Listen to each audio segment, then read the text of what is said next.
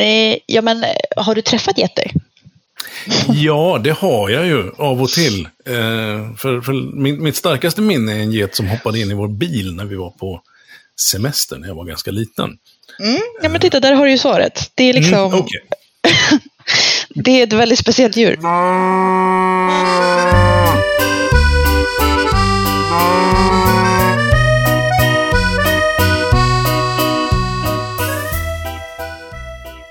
Det här är Ostpodden och jag är Johan. Det har ju gått ett litet tag sedan vi släppte något, eh, vad ska vi säga, vanligt poddavsnitt. Senast var det Peter Gustavsson, mässgeneral för Skara Ostmässa. Men det var ju så att där på Skara Ostmässa körde vi åtta stycken livepoddar. Och bara ett par veckor senare så drog vi upp till Östersund och eh, Särimner som är mathantverks-SM plus en massa annat intressant. Där körde vi ytterligare sju livepoddar. Alla de här poddarna finns hos Ostpodden på Facebook för den som både vill titta och lyssna. Och eh, vartefter här framöver så kommer jag att släppa dem som vanliga ljudpoddar också. Uppblandade med några lite mer vanliga avsnitt, eller vad vi ska kalla det. Som det som följer alldeles strax. Det är nämligen som så att jag eh, för ett tag sedan snackade med Kajsa Söderbäck som eh, driver Rö Getgård och eh, mejeri. Så eh, vi hoppar väl rätt in i det direkt, tycker jag. Kajsa Söderbäck, stort välkommen till Ostpodden. Tack så mycket. Kul att vara med. Ja, kul att ha dig här. Och jag tänkte, vad, varför tror och, och tycker du att eh, du har hamnat här? Ja, men eh, jag gissar på att jag är med för att jag väldigt nyligen har startat ett mejeri. Och eh, ja, du har ju startat upp någonting liknande i samma tid ungefär. Så att vi har ju liksom haft lite koll på varandra. i, Ja, ja men lite grann, lite grann känns det ju som att, att jag känner dig. Fast, Ja. eh, fast du har mest hjälpt, eh, hjälpt mig ur, ur besvärliga situationer, tycker jag. Ja, det är härligt att höra. Eh, Men var, alltså, var håller du hus? Jag är ju då certifierat dålig på svensk geografi, så det är lika bra du berättar istället för att jag ska försöka Mm. gissa. Jo, men eh, jag håller till i en liten by, en bygd som heter Rö. Och det ligger fem kilometer söder om Rimbo, som ligger ungefär fem mil norr om Stockholm. Så det är en liten gård eh, i den här byn där jag är uppvuxen. Då. Eh, mina föräldrar har ett, trav, ett gammalt travstuteri som numera är Islands häststuteri. Och eh, jag och min sambo har köpt den lilla gården bredvid då. Där jag är uppvuxen. Okej, men Så, är du ehm, uppvuxen och har, har bott där hela tiden, eller har du flyttat tillbaka? Nej, jag flyttade tillbaka. Ursprungligen är jag från Täby och sen köpte mina föräldrar den här hästgården då. Så bodde vi här Aha, mm. när jag var ja, mellan 10 och 18. Sen när jag var klar med skolan så då flyttade jag till Umeå. Och så pluggade jag, läste hotel management på Mhm. universitetet där. Så jag skulle ju starta hotell och ja, det var planen. Så Mm. blev det inte riktigt. För, ja, men vi ska, vi ska konstatera det. Du sa att byn hette Rö. Mm.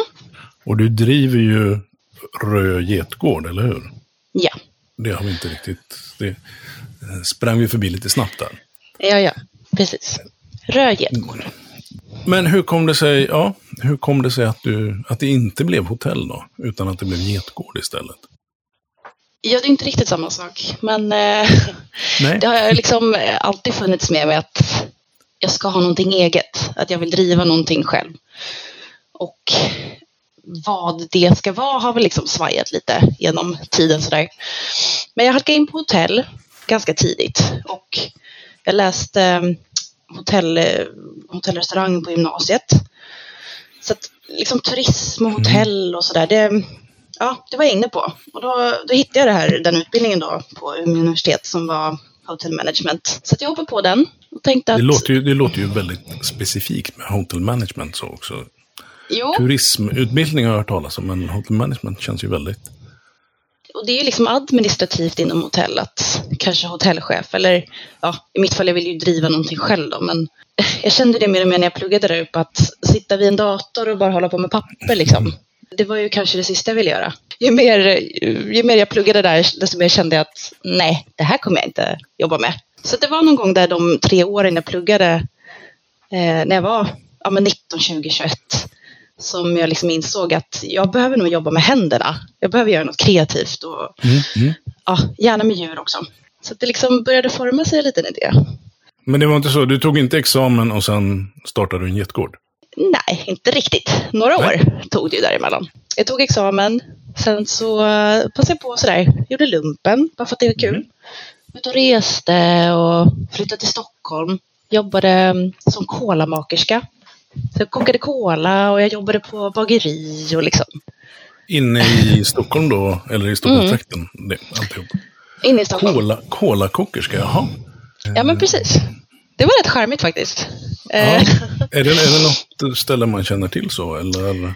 ja, Pärlans konfektyr heter det. Jaha. Mm. Det var en liten sväng jag jobbade där liksom. Ja. Så jag tror att jag tog lite de här ströjobben som man kanske skulle gjort innan jag pluggade egentligen. Det Ja. kom liksom efteråt för att hitta vad jag faktiskt ville göra. ja. Men ehm, så bodde jag i stan i Stockholm och kände att här vill jag inte bo. Och jag vill inte jobba på kontor. Och jag vill jobba med djur och någonting kreativt.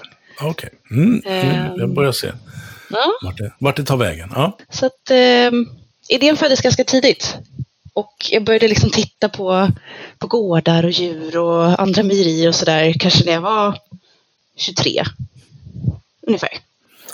Ja, okej. Och, ehm, den här gården nu som, som vi har köpte vi när jag var 25. Och mejeriet startade vi när jag var 27. Men köpte ni gården med, var planen redan då att, att ha mejeri eller att ha djur? Eller? ja, nej men det var 100% syftet. Det var liksom, alltså, jag hade fortfarande aldrig köpt en lägenhet när vi Nej. hittade den här gården. Och ehm, jag visste att jag ville hålla på med det här och min sambo stötte mig i det. Så att när den blev till salu så kände jag väl att det är lite nu eller aldrig. Mm, mm. alternativet liksom för ett ungt par att hitta en gård eh, runt Stockholmstrakten är ju sådär lite svårt.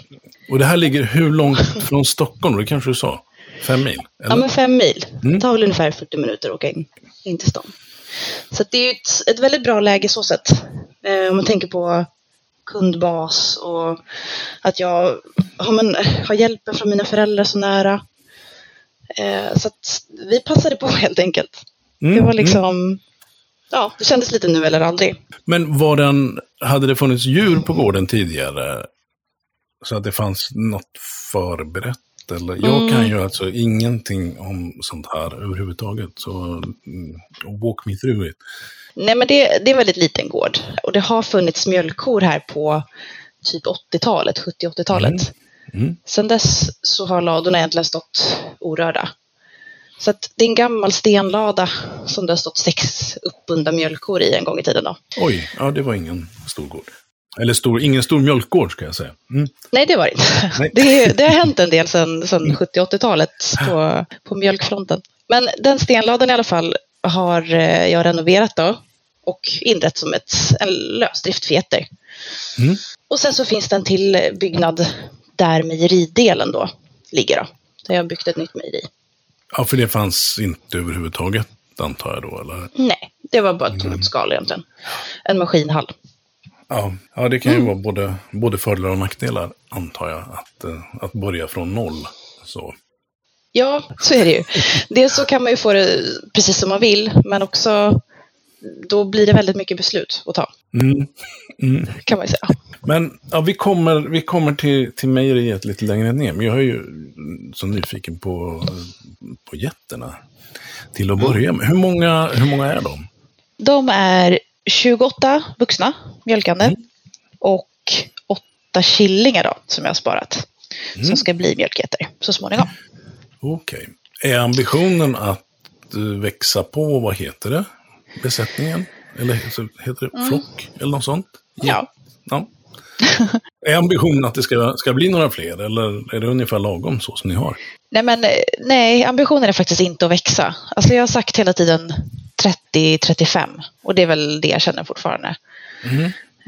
Jag gör ju allting själv. Det här med ja, mjölkning och ystning och försäljning och alltihopa. Så att eh, det, det är tiden liksom som sätter stopp. Mm. Och ja, 30 är ganska lagom för en person faktiskt.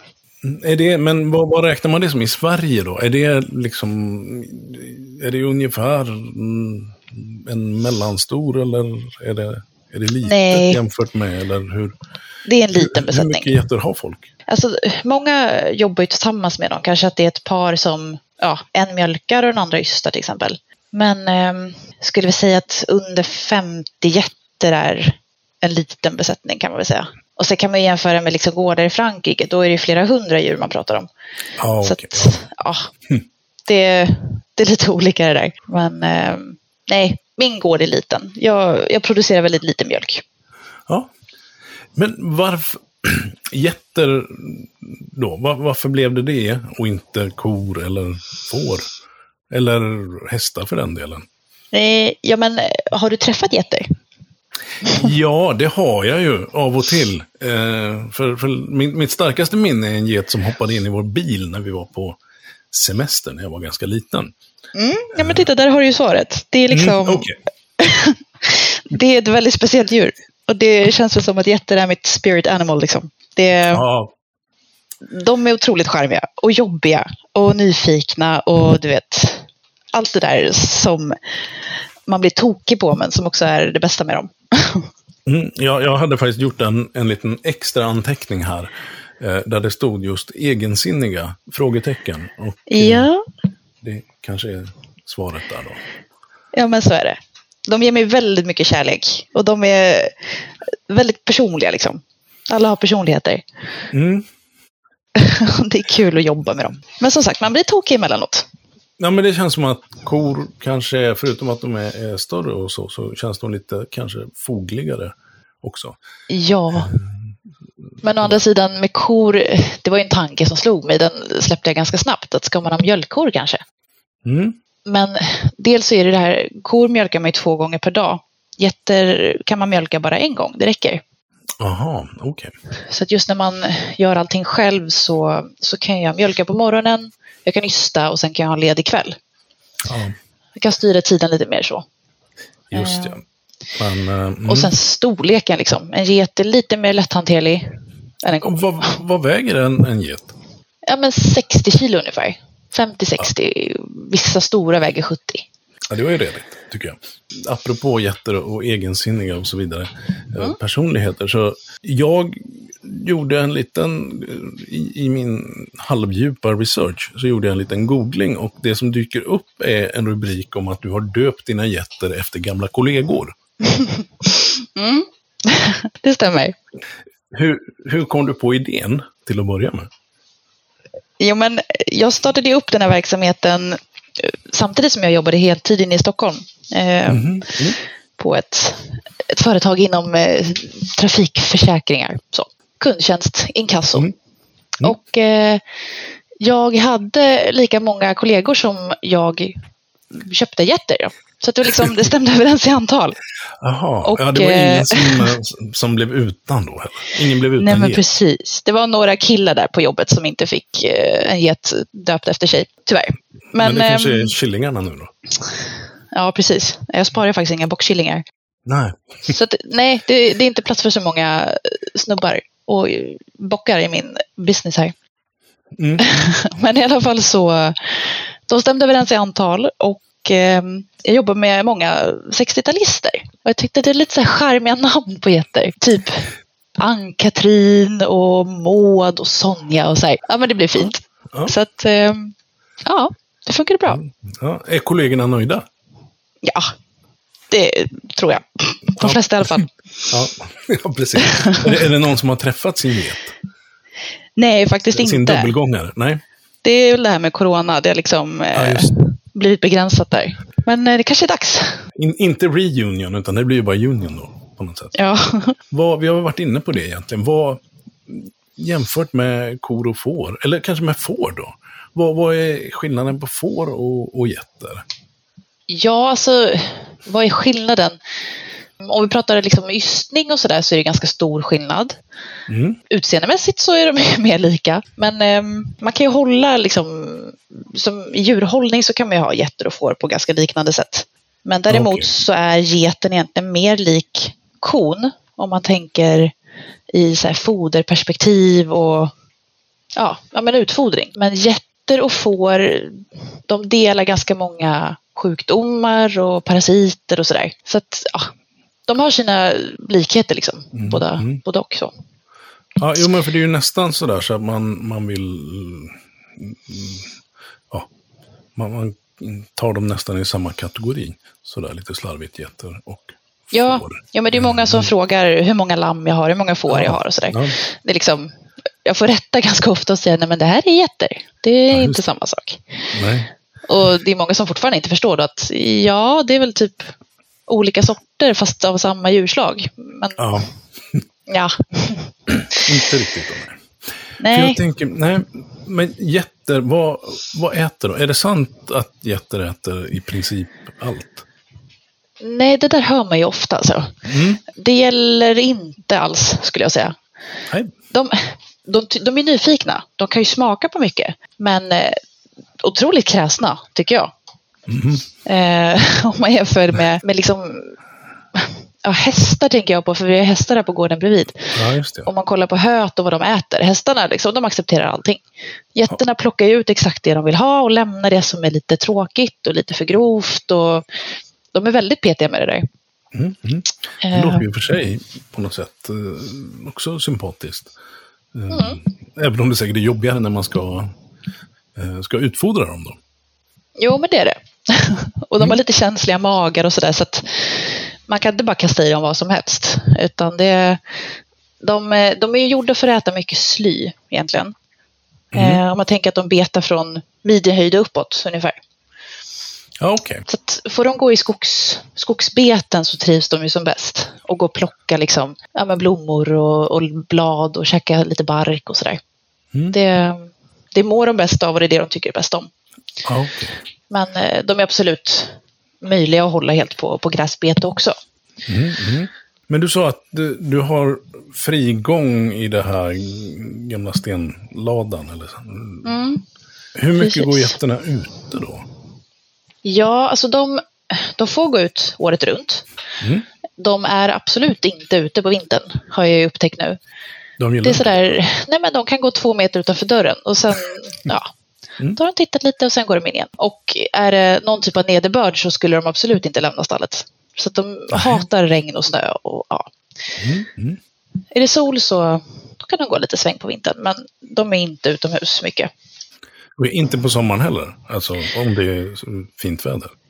Jo då, på sommaren är de ute om det är fint. Mm. Okej. Om det regnar på sommaren är de inte ute. Nej, nej. Men de får i alla fall, de går på bete så länge årstiden tillåter egentligen. Och sen får de foder resten av året. Men som sagt, de kan gå in och ut som de vill. Då. Mm, mm. Det här är ju... eh, jag tänker, hur lär man sig allt det här? För du, det är egentligen, vad ska vi säga, ungefär ett år sedan, eller vad är det, ett och ett halvt, något sånt som... Eller när skaffade du getterna? Eh, alltså jag startade mejeriet för ett och ett halvt år sedan. Egentligen. Så här mars 2020 så sa jag upp mig från jobbet och började jobba hemifrån. Men då hade jag köpt getterna sedan en tid innan. Och det var ja, hösten 2019 kom de. Mm. Då köpte jag en hel besättning då. Men eh, ja, hur lär man sig? Alltså man läser på forum och på Facebook och frågar andra och mycket genom erfarenhet. Så är det ju. Mm. Så att, ganska tung uppstart egentligen för att jag har ju behövt lära mig, det började med liksom byggnation, allting kring det som jag inte hade det. någon koll på. Och eh, sen då med getter, gethållning och utfodring och sjukdomar och plötsligt kommer killingperioden. Det var ju det liksom startskottet för mig då. För att getterna får sina killingar vid samma tillfälle. Man sprider inte ut över Ah. året utan de, eh, de får gå med en bock och sen så får alla sina killingar inom loppet av några veckor egentligen. Ja, och Eh. det innebär att så småningom då så har man en period där man kan mjölka och ysta då i ditt fall. Ja, precis. Ja. Så att man har en, en samlad killning liksom. Och sen efter det, när killningen är klar, då, så kan man börja mjölka och så kan man då ysta hela året fram tills sinläggning som det heter. Mm. Och det är när man slutar mjölka och då får getterna gå ner i vila. Medan de då är dräktiga. Så att de får lägga energin på att, att vara dräktiga helt enkelt. Och sen så Ja. får de killingar tillsammans där samtidigt på våren igen. Och när, från när är det eh, sinläggning ungefär på Mm. året då? Ja men eh, alltså nu har ju inte jag hållit på länge här. Förra året så sinlade jag mina getter i början på december. Mm. Och i år så blir det väl typ sista oktober. För nu ska vi få vårt första barn i år också. Mhm. Får Mitt i allt. Mm. Tack snälla. Men eh, ja, allt händer samtidigt här. Men så att, ja, då kommer vi synlägga dem lite tidigare. Men det är runt där liksom november, december som, som man brukar Mm. göra det. Okej, och det är eh, ändå ungefär vad man gör i, i branschen så att säga. Det är den Ja, perioden. Mm. precis. Så då, det betyder att man, man har ju vintermånaderna ledigt. Eller ledigt, det finns ju säkert tusen andra grejer att göra. Men Mm. man är ledig från själva mjölkningen och ystningen i alla fall. Ja. Hur, jag tänker, hur de här, vad sa du, du har 28 getter nu. Mm. Eh, hur mjölkar man dem? Har man mjölkmaskiner och sånt här precis som man har till kor? Ja, det är samma system. Mm. Eh, man har lite olika organ, spenkoppar liksom. För att kon har ju fyra spenar, geten har två. Ja, det har jag för mig. Det lärde jag mig ju av Linda, Buffelinda här för ett par poddar sedan. Mm. Ja. Jag blir fortfarande lika chockad varje gång jag ser en ko som har fyra spenar. För mig är det så konstigt. Så van med de här två. Ja, och jag hade inte överhuvudtaget reflekterat över det innan hon nämnde det. Nej, jag fattar inte varför det är så. För att alltså, kon får ju i regel en kalv. Varför ska den ha fyra spenar? Geten får ganska ofta, tycker jag nu, jag, mina får det i alla fall, trillingar. Men de har bara Jaha. två spenar. Ja, Så jag vet inte riktigt hur det där gick till när det bestämdes. Ja precis. Ja, nej, men så utrustningen är ja, i grund och botten så är det liksom samma, samma mjölkningssystem i alla fall. Mm. Och hur många getter mjölkar du på en gång? Då? Eller hur funkar det? För ja, det jag har sett så mjölkar man ju ett antal kor åt gången och så flyter de igenom eh, det här systemet då. Är det, jag antar att det är ungefär samma för getter? Ja, eh, jag kan mjölka sex getter samtidigt. Mm. Så man släpper på ett gäng och sen släpper man ner dem och släpper ut nästa. Mm. Så kan jag mjölka sex åt gången då. Och det tycker de är mm, någorlunda okej och är med på så? Ja, ja, de står och köar på morgonen. Okej. Mm. De vill komma in till mjölkningen. Mm. Dels är det skönt att bli mjölkad och sen så får ju de också lite kraftfoder. Det får de en gång om dagen då, det är när jag mjölkar också. Ja, ja, när, mm, en liten muta så, eller? Ja. Mm. Men eh, ja, de vill bli mjölkade. Hade jag inte Ja. släppt in dem hade de blivit galna. Så Mm. det är Ja, liksom... men det är klart. Eh, ja, men och hur mycket mjölkar en ko? Eller nej. hur, hur mycket mjölkar en get? Kor har jag en liten koll på. Getter har jag ingen koll på. Jag glömmer alltid bort hur mycket ko mjölkar. Det var typ 30, ja det är Ja, nog rätt olika också. Ja, men 25-30 någonting. Och så fjällkor Ja. mjölkar mycket mindre. Ja, precis. Um, jo, men jätter, jag mjölkar ju en gång per dag. Man kan mjölka två gånger per dag också. Det finns de som gör det, absolut. Men på min då enda mjölkning så får jag ungefär två liter per get. Så att eh, Okej. mjölkar man två gånger per dag så får man ju såklart mer. Men det blir också Ja. mer jobb. Men du får 55-60 liter och någonting kanske? Ja, precis. Alltså i början av året så är det ju mer också. Eh, Mm. Efter att de får killingarna så, så ger de mer mjölk helt enkelt. Och sen går produktionen ner lite när betet börjar försvinna. Så att nu börjar det liksom sina lite. Och så går Mm. det neråt, neråt, neråt under hösten. Så får man lite mindre då. Tills man till slut sinar av dem. Ja, i regel typ två liter per get. Mm. Och det är... Och då ystar du... Du ystar liksom på en dags mjölk eller eh, sparar man ihop ett par dagar? Nej, jag sparar ihop. Det är lite beroende på om jag gör pastöriserad ost eller opastöriserad. Mm, mm. Så att gör jag opastöriserat så ungefär varannan dag. Mm. Eller varannan dag just det då. Och pastöriserat så sparar jag längre. Typ tre, ibland fyra. Det är lite sådär. ja, Hur mycket tid då- jag har får avgöra det där. Det är klart, man vill ju ha lite grann att jobba med på en gång. Ja, men exakt.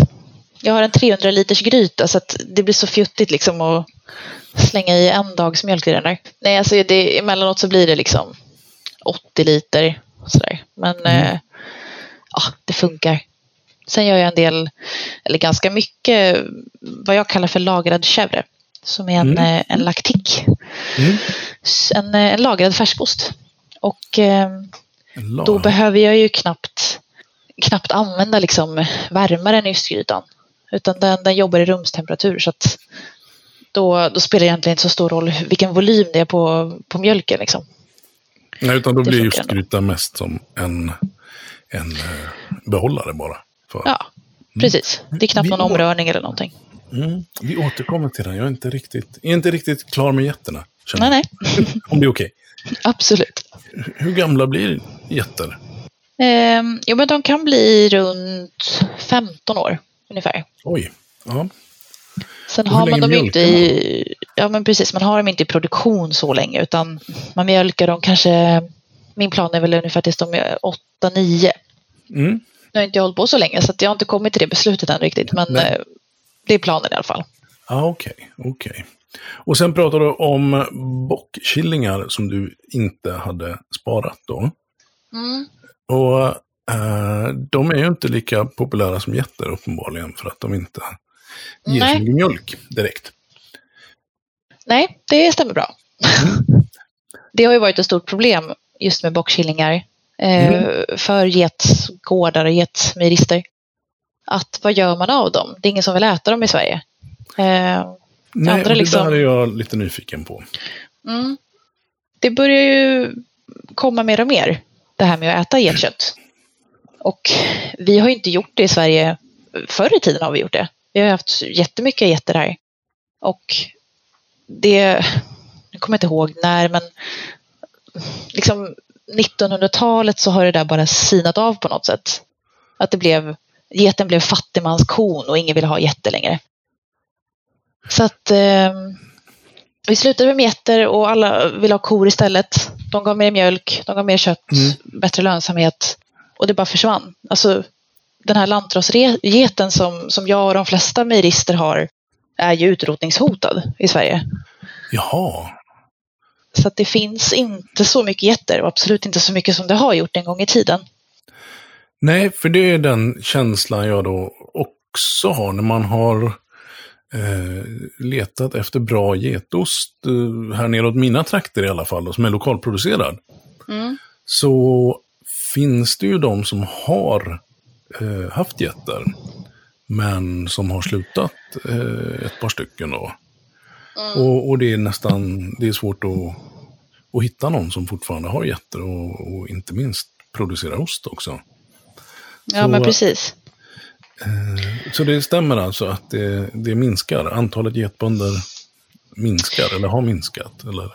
Ja, men det har i alla fall minskat. Eh, nu så kanske det är en liten trend igen på att, att det blir fler och fler i alla fall. Det känns som det. Jag Mm. ja, kan inte helt uttala mig om hur det ser ut, men eh, det är väl lite av ett generationsskifte nu kanske. Många som håller på att lägga av, men att det kommer fler unga, yngre och startar. Det är ju kul om det dyker upp fler. Ja, men jag hoppas det. Och det är ändå ett gäng nu som jag har koll på sådär som, som är lite yngre och liksom börjar starta. Mm, Så mm. det är jättekul. Men ehm, som sagt, det här med, med bockar har ju verkligen varit ett problem och länge så har ju getsgårdarna bara i princip avlivat och bränt upp bockkillingarna för att det inte finns någon marknad för dem. Men ehm, det ändras ju också lite så att nu... Ja, men hur, jag- hur äter man get? Alltså, är, är, är det så himla konstigt? Jag har faktiskt aldrig ätit get, men jag har sagt att det vill jag göra. Mm. Ja, men gör det om du kommer över getkött för att Mm. det är jättegott. Mm. Och vi brukar äta ganska mycket vilt hemma. Jag tycker väl att det liknar rådjur ganska mycket. Jaha. Lite vilt. smak på det sådär. Ja, ja, ja men då... Mm, Väldigt magert kött. Mm, Ja, nej men jag säljer alla mina bockkycklingar i alla fall till en kvinna. Hon köper alla som jag vill bli av med och Mm. föder upp och slaktar sen höst. Och det, det går jättebra. Hon köper från flera olika gårdar. Så det är så Ja, ja. kul att... ja, men, Ja, och, och det blir alltså det- kött för, mm, som livsmedel också av dem då? Ja, ja, absolut. Mm. Ja, och korvar ja, men och salami och... Ja, Just det är fint kött. Ja. Jo, ja, men det är ju det. Så att det, ja, jag hoppas verkligen att vi kan komma runt, Ja, komma runt det där också. Med, med att äta mera get. Och inte bara get, eh, getprodukter, getmjölksprodukter och så. ja. och liksom mångas första reaktion är bara, nej men get, nej det går inte att äta. Så frågar man sådär, men har du provat? Nej. Nej. Nej, man bara vet att det, det går inte. Så det är liksom något som bara sitter djupt att, att det inte skulle gå att äta getkött, men det är superfint. Att, ja. Ja, men då, mm, då Det får vi ändra på. slag för det och uppmanar alla som hör detta att gå ut och testa. ja, verkligen. I alla fall. Är det något mer du tycker vi ska tillägga om getterna? Nej, men eh, världens bästa djur. Vi kan väl sammanfatta det så. Ja, ja men det låter... Jag, jag har försökt pitcha en get här till trädgården hemma, men jag tror inte att det skulle bli populärt varken i familjen eller bland våra grannar. Nej, alltså det, ni kanske inte kommer så mycket kvar av trädgården eller fasaden, men Inte Men fasaden mysigt. heller. Nej. Sen så, getter ska man väl inte ha en av heller, va? nej, det ska man inte. Man ska ha flera. Mm. Och gärna eh, familjemedlemmar. De kan vara jäkligt hårda mot varandra i besättningen, liksom i flocken sådär. Okej. Men eh, de är alltid nära sina, sina mammor och döttrar och systrar. De tycker om att liksom, de sover tillsammans med familjen. Jaha, vad kul. Ja, de är väldigt familjära. Men okej, världens bästa djur. Ska vi fortsätta att prata lite om, eh, om det här med osten och mejeriet och allting då? Vad, vad är det du... Eh, mm, du gör en lagrad laktik sa du. Vi kan väl börja i den änden då. Du kanske ska börja med att berätta lite vad en laktik är. Ja, en laktik är alltså en, eh, en färskost. Och färskosten kan man ju då torka lite och, och lagra med mögel, vitmögel. Mm. för att få lite mer smak och utveckling. Och det är det jag gör med min då. Så att jag gör små getostpuckar. Jag gör en opastöriserad laktik. Man syrar den ganska hårt. Alltså man är i mycket mjölksyrabakterier som jobbar snabbt intensivt. Så att den, eh, det är en syrlig ost då. Med eh, mesofil kultur. Nu babblar jag mejerispråk, jag vet inte. Ja, men det, vi, vi ska prata... Jag planerar för ett, ett separat avsnitt om bara kulturer och sånt också. Så att, eh, Ja, det är bra. Ja, men möjligen kan man väl säga att mesofil kultur är, liknar mer vår filmjölk. Mm. Eller, ja, lite slarvigt uttryckt. Och den andra varianten, termofil, liknar lite mer yoghurt. Om, Ja, och det är i Ja. regel de olika typerna av, av syrakultur som man jobbar med i, när man gör ost. Då, beroende på vilken karaktär man vill ha på osten. mm. Men är det inte så också, alltså laktiken, vad ska man säga, är den inte, eh, blir den inte ganska lik det de flesta kanske känner som, som chèvre, än eh, den här rullen? Precis. Som det ofta är vitmögel runt då. Ja, det är ju samma typ av ost egentligen. Och jag kallar ju min för det också. Lagrad Mm. chèvre. Mm. Så att eh, det blir en sån typ av ost. Och den görs ju väldigt bra på just getmjölk. Den får den här lite karaktäristiska så här kritiga mitten och lite mjukare ytan, skalet. Mm. Ja. Är det inte så också att man har väldigt lite löp i den? Att den får liksom koagulera under lång tid? För vi pratade om det, du värmer nästan inte den mjölken. Utan den sköter Nej. sig i rumstemp. Mm. Precis. Den jobbar i, i rumstemperatur. Och det är det de här mesofila bakterierna tycker om då, att jobba ja, med runt 20-25 grader sådär. Så att den jobbar i rumstemperatur och man har i, ja, jag har i i alla fall typ 4 milliliter löpe per 100 liter mjölk. Oj. Det Mm. är ytterst lite. Mm. Och så står den osten då och, löper som man säger i ett dygn. Så det är lite annorlunda teknik att göra den här. Då. Ja, och det Eh. blir ju en, en fantastiskt god ost också på det sättet. Ja, men det blir det. Jag gillar den. Det, Mm. det var liksom min lite grundpelare i det här, att jag ville göra den typen av ost på Ah, just ja. getmjölk. Ja. Så Men det var det jag startade med. Så att de ser ut som små, små Mm. brieostar eller små camembert eller någonting. När de är klara. Ja, mindre. Alltså de väger ungefär 100 gram. Jaha. Ehm, Så väldigt, väldigt små. Mm. En väldigt bra portionsförpackning att sälja, tänker jag. Ja, precis. De är ju lättsålda så sätt att Mm. det är ingen stor eh, ostinvestering. Nej, Den lilla nej pucken. precis. Men du, jo, men ska vi dra igenom lite fler produkter när vi ändå är inne på det? Eh, du gör den laktiken då. Det är en opastöriserad eh, eh, ost. Vad Precis. har du mer hunnit med? Ja, eh, förutom den så gör jag också en bredbar färskost. Den görs ju lite Mhm, på samma sätt sådär med hur bakterierna jobbar och lite löpe och så står den också i 24 timmar. Eh, men den gör jag en, en färskostkräm på då. Mm. Smaksätter du den något eller är den bara naturell? Jag kör en naturell och en med vitlök Mm. just nu. Sen eh, gör jag eldost, alltså grillost, men själva varumärket eldost det ägs ju av Sveriges gårdsmejerister. Så det finns ju en drös med olika eldostar runt om i Sverige. Mm. Mm. Så sån typ gör jag och då blandar jag get och komjölk på den osten. Ja, ja, ja, för det var eh, en liten sidofråga jag hade där. Eh, och då har du någon bonde i närheten som du kan Ja, precis. köpa lite komjölk av. Mm. Eh, precis, det har jag börjat med här bara för någon månad sedan. Att blanda eller att göra eldost? Att blanda. Att blanda. Mm. Jag gjorde den på getmjölk innan, men eh, tyckte att jag ville ha den lite krämigare och gräddigare. För att eh, getmjölken blir inte ri- riktigt lika gräddig, eller getost blir Nej, inte nej. det, som komjölk. Så, att, så då tänkte jag att jag kör hälften hälften, så får jag mycket smak, men eh, en rätt så gräddig ost i alla fall. Mm. Ja, kul. Så den är jag nöjd med. Den blev Mm. bra. Så eldost och den här lagrade chèvren och färskostkräm. Och förutom det så gör jag nu en eh, vit kaprin. Har jag börjat med. Mm.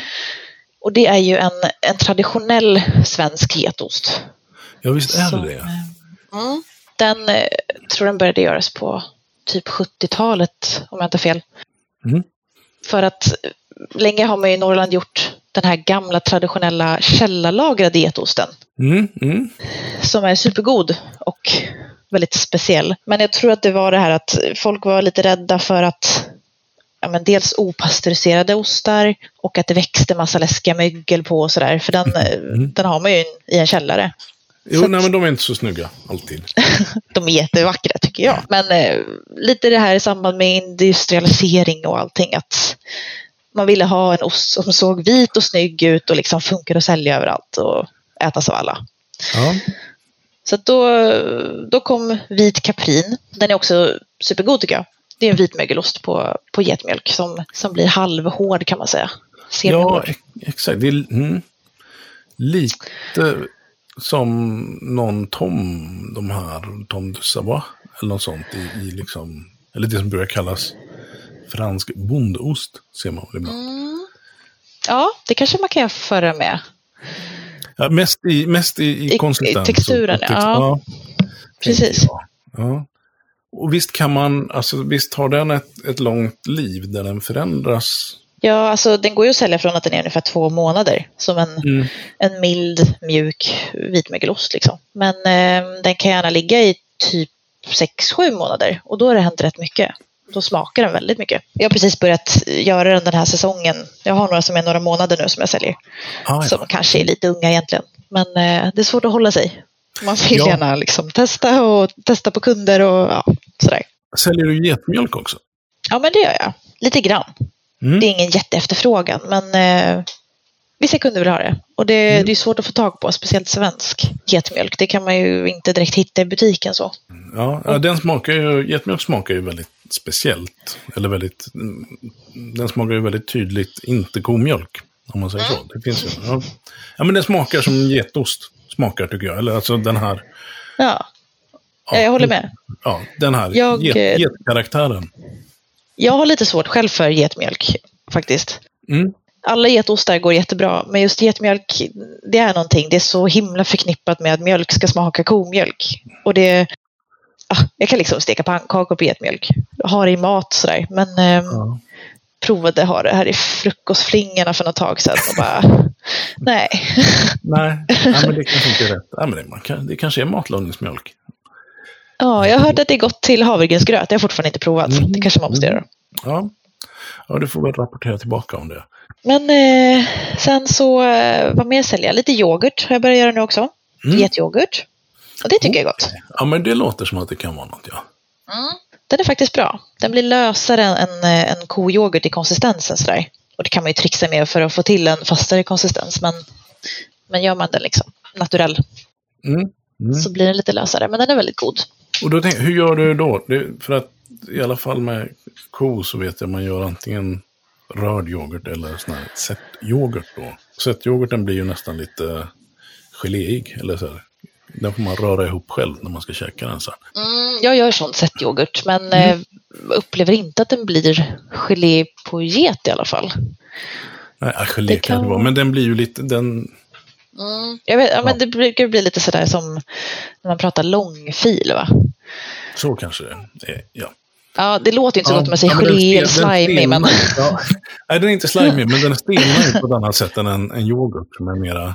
ja. eh, ja den, den är ju lika flytande överallt, tänker jag. Mm. Ja, men precis. Ja, men det är en sån sättyoghurt i alla fall. Den, Mm. den typen av som jag gör. Vad mer? Salladsost Mm. gör jag. Det blir lite så feta sådär. Fetaost. Mm. Är det svårt? Nej, det är inte svårt. Det är väl en eh, ganska basic ost egentligen. Den är ju klar snabbt och den jag gör så lägger jag in i olja med kryddor eller så säljer jag den bara som den är. Mm. Mm. Ja, det är ju gott. Och det är väl de jag gör just nu faktiskt. Jag Mm. eh, håller på här med min jordställare och fixar Just med, eh, ja, med lite lagringshyllor och grejer. Så att det ska komma in lite hårdostar i sortimentet så småningom också. Gud vad kul. Mm. Och det längtar jag efter. Men jag har känt att jag väntar med det. Jag ville liksom lära känna de här osttyperna som jag börjar med. Ja, jo. Och det har tagit sin tid kan jag säga. Det har varit upp och ner hur det har gått med dem. Så ja. Och um, det jobbiga med ost är ju också att man vet ju inte direkt dagen efter om det blev bra. nej men precis. Och det var det jag kände lite när jag skulle starta. Att sådär, jag börjar med ostar som inte behöver ligga på hyllan i ett halvår innan jag ser om de blev okej. Utan jag ville ha ganska snabba resultat. Och det, det har jag fått speciellt den här lagrade laktiken jag pratade om. Mm. Den säljer man ju kanske när den är mellan två och fem veckor sådär. Men då jag tänker jag, alltså det här görs ju någonstans och jag har ju sett bilder på ditt snygga mejeri. Eh, och jag har ju till och med fått tips av dig om lite olika grejer. Vad krävdes för att bygga det här? För det är i princip bara ett skal som ni byggde det här i. Eller vad, vad ska, vad ska? Ja, Ja. precis. En gammal maskinhall, en gjuten betongplatta Just bara. Mm. i en av ladorna här. Mm. Eh, så det krävdes ju ganska mycket för att få det till en livsmedelsmiljö. Sådär. Och jag kunde ingenting om byggnation när jag skulle starta. Så att jag har ju fått tag i hjälp. Jag har ju liksom inte byggt själv sådär. Nej. Utan det, det är en byggfirma som har gjort det. Men jag har ju tagit fram ritningar själv.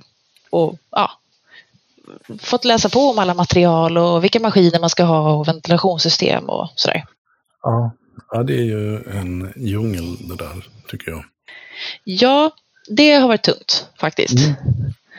Det, jag har fått mycket hjälp från eh, Sveriges gårdsmejerister, den här Mm. föreningen då. Och bara kunna ställa frågor till andra som jobbar i samma bransch liksom, och vet vad som funkar och inte. Men eh, ja, det, är svårt när man, inte, när man ska börja med något helt nytt sådär. Och jag tycker inte att det är kul med byggnation, har jag ju kommit fram till. Så att, Då skulle du inte bygga ett nytt mejeri på ett tag i alla fall. Då. nej, det, det vill jag inte göra. Jag vill inte bygga någonting. Så. Nej, nej precis. Men, men vad var svårast att få till? Eller vad, eh, Vad, vad var mest udda, så tycker du, med eh, att få till en livsmedels... Eller inte bara en livsmedelslokal, en mejerilokal. Det är ju rätt höga krav på en sån också, tänker jag. Ja, alltså det svåraste på något sätt är egentligen att veta vilka krav man ska gå efter, vad, vad man måste göra och inte. Mm. Det finns väldigt mycket regler och det är inte så att du kan köpa en bok och bara så här, här står allt du behöver veta. Utan Nej. det är ju regler från alla håll och det är livsmedelskontrollanter och det är ju bygglov och kommun och det är man, liksom, man ska gräva och få till vatten och avlopp och el och vilka blir inblandade då? Ja, det är väldigt mycket, väldigt mycket Ja. spret eh, åt olika håll. Mm. Så att egentligen det svåra liksom har varit att ta reda på allting. Vilka Ja. krav man behöver följa så. Ja, jag kan känna eh, ibland när man efter att ha försökt lösa någonting själv och inte kommit någon vart. Och sen så hittar man den där, det där telefonnumret till någon som bara kan. Ja, Så berättar man vad man har för problem och så säger han eller hon att "Ja, men då gör vi så här. Och så tänker man, Ja. ringde jag inte på en gång? ja alltså det är ju det där med att fråga om hjälp. Jag kan vara ganska dålig på det och tänka att så här, jag måste lösa allting själv. Jag måste skapa, liksom, vad säger man, skapa hjulet Ja, ja. Mm. Eh, och glömma bort det. Det finns ju folk som har gjort det här innan mig också. Man kan ju faktiskt fråga andra. Så det måste man komma ihåg. Annars så går man under. Alltså. Det, man behöver hjälp. Och så finns det faktiskt folk som jobbar med eh, det här som man själv försöker lösa. Och det är ju bättre att de får lösa det. Ja, exakt. Eh, det blir sannolikt bättre. Absolut. Sammanfattat så eh, är det ganska tungt att starta ett mejeri om man inte vet från början vad man håller på med. Ja. Typ så. Det är väl ja, det där som jag sa så sent som idag. Att hade man vetat eh, hur bökigt det skulle vara så hade man aldrig gjort det. Eh, och Nej. Det gäller väl för det mesta egentligen, tror jag. Ja, och kanske också hur dyrt det är. nu har jag för mig att du, du kunde flytta in i en lokal som redan fanns va? Eh, ja, jag slapp betala... Eller slapp, jag, jag hyr ju min lokal. Ah, det var så det var. Den är upprenoverad. Eh, det är ju inte jag som har behövt stöka med att få det gjort. Sen Nej, nej. betalar jag väl det på hyran varje månad. Men, eh, men det var rätt skönt ändå. Ja, ja, men det är klart. Sen kanske du behövde ta besluten i alla fall, vad som behövs och inte. Men eh, Jo, men där har jag ändå haft bra, bra eh, hjälp. Men Det det är om det, det är bökigt att bygga mejeri i alla fall. Eh, det är är vi överens om, tror jag. Det är nog alla överens om som har Ja. gjort det. Och, Känns det som. eh, ja, och jag tyckte också, ja, men jag räknade lite här för ett tag sedan också på hur mycket man har, hur mycket det har plockat på eh, när man ska köpa lite grejer till hela tiden. Men, men om man säger från det att ni, ja, inte att du bestämde dig för att bli mejerist, men, men från, vad ska man säga, första, första pennstrecket på ritningen till mejeriet, till första ystningen. Hur, eh, hur lång tid tog det egentligen? Ja, men alltså, jag gick Eldrimners eh, starta eget-utbildning. Det var hösten 2018. Och det är en fem veckors kurs där man, ja, man går igenom ekonomi och marknadsföring och så specificerar man liksom vilken bransch man vill eh, fördjupa sig i. Så jag gick mejeriinriktning där. Just det, och den är, det är inte fem sammanhängande veckor, eller hur funkar det där? Nej, precis. Det, det är utspritt Mm. över hösten. Då. Mm. Och nu går den mest på distans. Man är lite där uppe också och har praktiska moment. Men, men när jag gick den så var den helt, helt och hållet där uppe i Östersund då, på Eldrimner.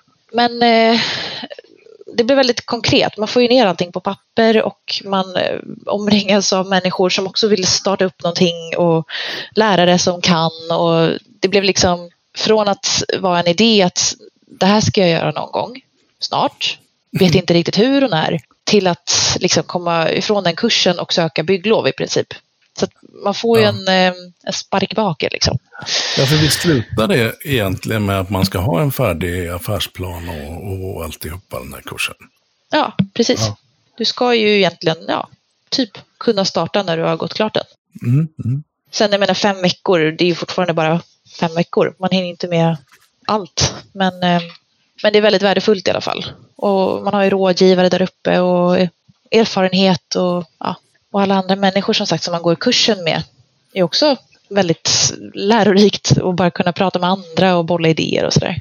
Var, var det mycket? Var, hur var för det? För det är bageri och det är lite annat, frukt och bär eller vad är det? Mm. De har bageri, frukt och bär, skärk, mejeri och fiskförädling. Fisk, ja. Hur såg fördelningen ut? Var ni många mejerister eller? En, det var jag. Ja, det var du. Ja, där ser man. Men de har ju också en, en ettårig utbildning. Så att då, då går man ju ett helt år och det är CSN-berättigat. Eh, och där gick ju många fler mejerister. Så att jag hade ju mina praktiska moment tillsammans med dem då. Ja, så funkar det. Precis. Men eh, jag kom hem från den utbildningen, den slutade väl någon gång i november sådär. Och eh, satt där uppe under tiden då i Östersund och började skissa på, på hur jag ville ha mejeriet. Och sen var det väl i januari då 2019 som jag sökte bygglovet. Okej. Okay. Mm. Och det var ju liksom startskott. Bygglov kan ju ta ett tag. Ja, ja. Det vet man ju aldrig hur det går. Och då, mm. ja, man stöter ju på lite hinder på vägen. För mig var det till exempel med avlopp och sådär och jag behövde göra en ny infiltrationsbädd och jada jada. Det mm. hände grejer. Men eh, jag fick i alla fall ett bygglov beviljat i juli 2019 ungefär. Så ett drygt halvår. Ja. ja. Och då, och då står man ju stilla lite. Så, så, ja, då kan man inte göra någonting. Nej, man kan planera och hoppas mm. på att det kommer gå igenom. Men eh, man står ju ganska stilla under den tiden. Så att, det kan ju ta ännu längre tid. Jag vet de som har hållit på och sökt bygglov och bollat det där i flera år. Liksom. Mm. Så ska man starta någonting så då behöver man ju komma igång rätt snabbt med det där. Man kan liksom ja, inte ja. tro att man söker bygglov och sen börjar man bygga efter en vecka. Men då, när ni fick bygglov, eh, var det full fart framåt då? Då var det bara att sätta igång. Hösten 2019 hände det väldigt mycket. Det var getstall som skulle bli klart och det var mejeri som byggdes och det var mjölkrum som inreddes och det var alla maskiner som skulle köpas. Så det var intensivt. Men allting stod klart egentligen i december 2019. Och sen kom jätterna sa du? Ja, de kom också där på hösten. I ja, just det, var det jag hade ja, mm. oktober, tror jag det var. Ja. Mejeriet klart där december. Jätterna på plats. Jätterna var dräktiga. Och sen kom killingarna i mars 2020. Och då slutade jag jobba inne på kontoret i Stockholm då. Och blev getbonde. Okej, okay. och där någonstans började du producera också? Ja, när killingarna hade, när allt det var klart liksom. Killingstiden. Mm. Ehm, och sen så låter jag killingarna gå dia i två månader. Ja. Och då är det ungefär dags för dem att sticka iväg. De blir också könsmogna så efter tre månader. Så mm. man kan inte ha kvar dem så länge. Nej. Men eh, då separeras de och då börjar jag mjölka. Ja, Okej, okay. vad blir det då? Det blir ett och ett halvt år ungefär va? Från eh, att jag sökte bygglov tänker du? Ja, ungefär. Ja. Eller från, Eller... från utbildningen där? Ja, precis. Ja. Något sånt. Mm.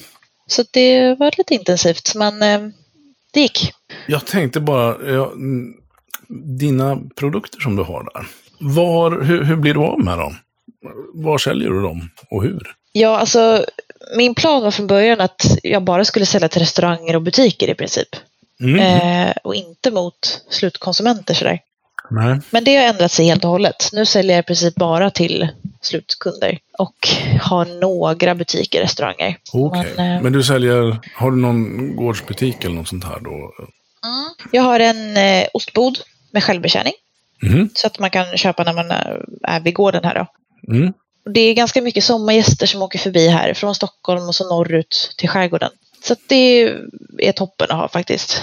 Och som sagt, jag gör ju allt själv så att jag hade aldrig kunnat stå och ha en bemannad butik utan det, det funkar med självbetjäning och det är väldigt skönt. Ja, och det att funkar det liksom med att uh, folk, folk gör rätt för sig och, och det, det Ja, men det verkar så. Mm. det verkar så. Jag, jag hoppas att det kommer att hålla för att det, ja, det är ett bra system. Ja, om man kan lita på folk. Det har ju ploppat upp ganska mycket här, just under corona också tror jag, med självbetjäningsbodar. Men restaurang, har inte det varit lite knepigt att komma in på? För att egentligen har ju du producerat under vad som måste ha varit restaurangernas värsta period på evigheter. Jo. Precis. Jag har inte kämpat för att ta mig in på restauranger heller så. Utan jag har bara känt att det funkar väldigt bra med att sälja till konsumenter. Mm. Och jag- mycket rekoringar. Alltså jag Ja, bor i ett område fråga. med folk. Det är ju tätt befolkat runt här så det finns ju rekoringar i alla hörn. Så jag brukar vara på tre stycken. Jag har Ja, inte haft Ja. riktigt tillräckligt för att vara på tre, men två i alla fall. Ja, det Så där att- är en ja, kul fenomen på något sätt som har uppstått. Det, har väl inte, det är väl inte jättegammalt, tror jag. I alla fall Nej. inte i den utbredning som det har blivit. Nej, men det tror jag inte. Det har nog inte funnits så länge i Sverige. Det kom ju från Finland ursprungligen. Men det är ju några år. Jaha, är det så? Ja, det något år sedan, det. några år sedan. Men det är ju toppen. Och som producent så just att kunna välja sådär när man vill vara med på en sån utlämning och vad man vill sälja och ja, det är ett väldigt smidigt sätt att, att sälja på tycker jag. Ja. Eh, Så det, det är på rekoringar jag säljer det mesta. Ja, ja, det är väldigt trevligt också tycker jag. När man får, då får man ju träffa producenterna också, för det mesta i alla fall. Så är det de. Vilken, vad är liksom den mest uppskattade? Vilken är din, din storsäljare eller din, din kundfavorit? Ja, men det är min lagrade chèvre. Det är Mm. det. Det är den jag gör mest av. Ja. Är det den, Ja. som, är den roligaste att tillverka också? Var en sån här som du fick nu. Ja, men det skulle jag ändå säga. Jag tycker fortfarande den är roligast. Den är, ja, den är ganska mm, speciell. Den blir lite annorlunda sådär varje gång. Jag håller fortfarande på att lära mig den. Liksom. Mm. Inte helt enkel och den är väldigt känslig tycker jag med, med liksom sälta och luftfuktighet och värme och hur möglet växer och sådär. Men det är ändå kul. Mm, mm. Det kanske var svar på, på nästa fråga jag hade här också. Det var vilken som var din svåraste produkt att tillverka. Ja, men det är fortfarande den. Vad skönt att ha ett svar på. säga. Men jag håller på att testa lite. Till exempel så nu har jag provat att göra en, en brieost på getmjölk. Mm. Och eh, det är lätt att tänka att den ska bli som när man ystar på komjölk, men det är ju inte samma sak. Det blir liksom inte jämförbart. Så den har inte riktigt blivit som jag tänkt mig heller. Den har blivit lite torrare och lite annorlunda sådär i konsistensen. Ja, men för det är ju så... Jag måste säga, jag tänker... Alltså, getost tänker man sig ju en lite torrare ost. Det behöver det ju inte vara. Jag har käkat, några krämigare getostar, men det är ju inte, inte så man tänker sig en getost egentligen. Nej, de blir väl lite torrare och det är väl det jag lär mig nu att Mm. okej, jag kanske inte ska låtsas som att jag jobbar med komjölk. Nej, nej men för vad är, är det någon skillnad när man, att, när man ostar på ko och get? Du sa att du blandade, och det funkar bra bara, att blanda och ko och Ja, men det funkar. och ysta på.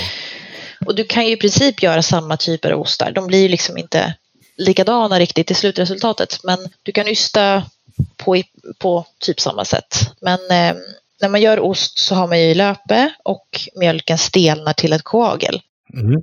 Och det här koaglet då, som man bryter till ostmassa, är mycket känsligare. Så att det, proteiner och allt det här med sammansättningen i getmjölken är känsligare än komjölken. Till och med det, det lite- blir det öm, ömtåligare.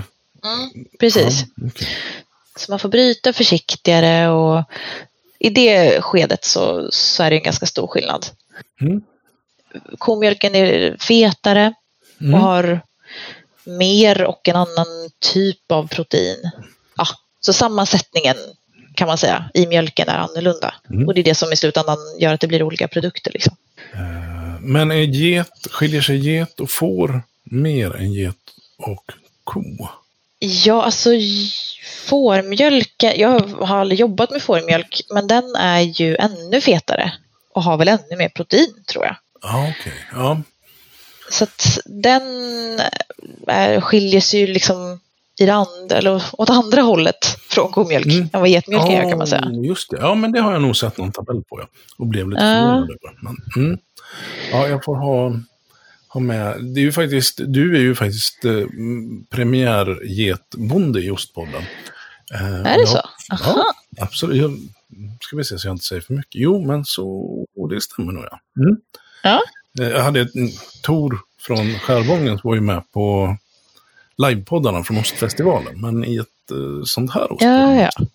Ja, han är ju getböndernas getbonde. Men jag tänker ost, vad, vad, har, vad är grundförhållandet till, till ost? Var det det ändå, eller var det för att man, om man vill ha getter så gör man ost är naturligt? Eller hade du en, en Ja. Eh, Egentligen så är det den vägen. Alltså det, det är jätterna som har lockat och varit grunden i, i det här från början. Mm. Ehm, så att, ja, men, matlagning och liksom livsmedel, bageri, jag har alltid hållit på med det och tycker att det är väldigt kul. Så. Mm. Mm. Men ehm, har inte varit en ostnörd eh, tidigare. Utan det, det har liksom kopplats ihop med det här, som du säger, med, med jätterna och vad kan man göra, hur kan man jobba med djur och mat samtidigt? Ja. Mm. Men sen ju alltid älskat ost, herregud, vem gör inte det? Mm, ja, precis. Nej, då, eh, men om så, eh, i så fall. Eh, om jag skulle liksom eh, hälsa på dig när eh, vi säger att jag ska göra det. Om du skulle vara schysst och bjussa på ost då, Mm. vad skulle du bjussa på? Om du får välja, om vi säger så här, om du inte får välja av dina egna ostar.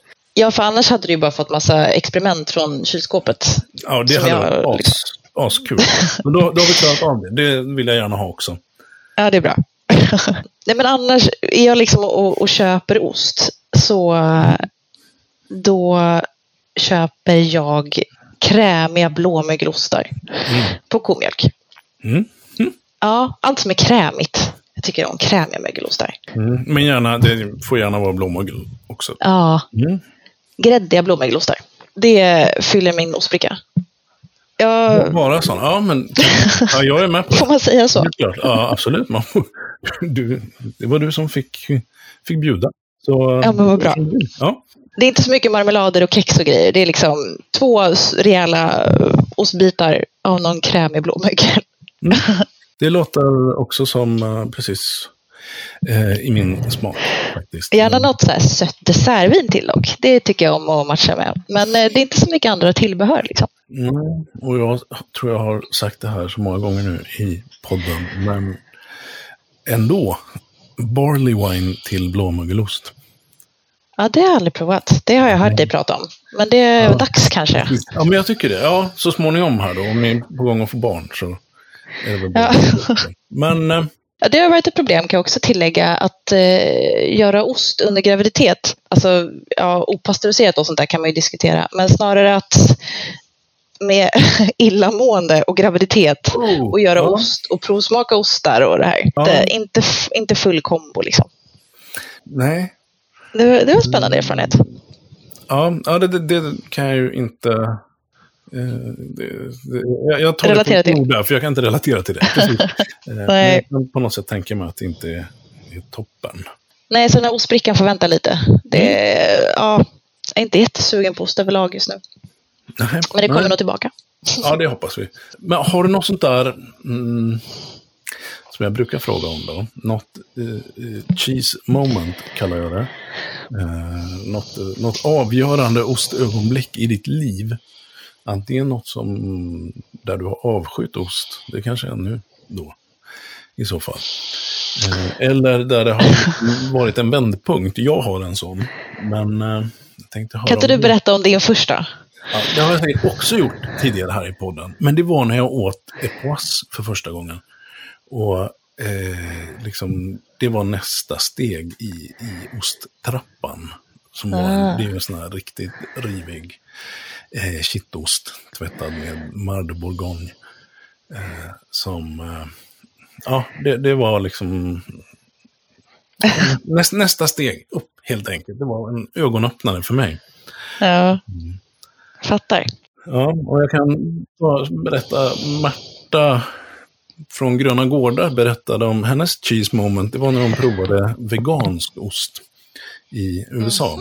Så att det var tvärtom eh, för henne då. Det var det, hennes botten, eh, hennes low när det gällde ost. Så att eh, vi har alla våra olika moments.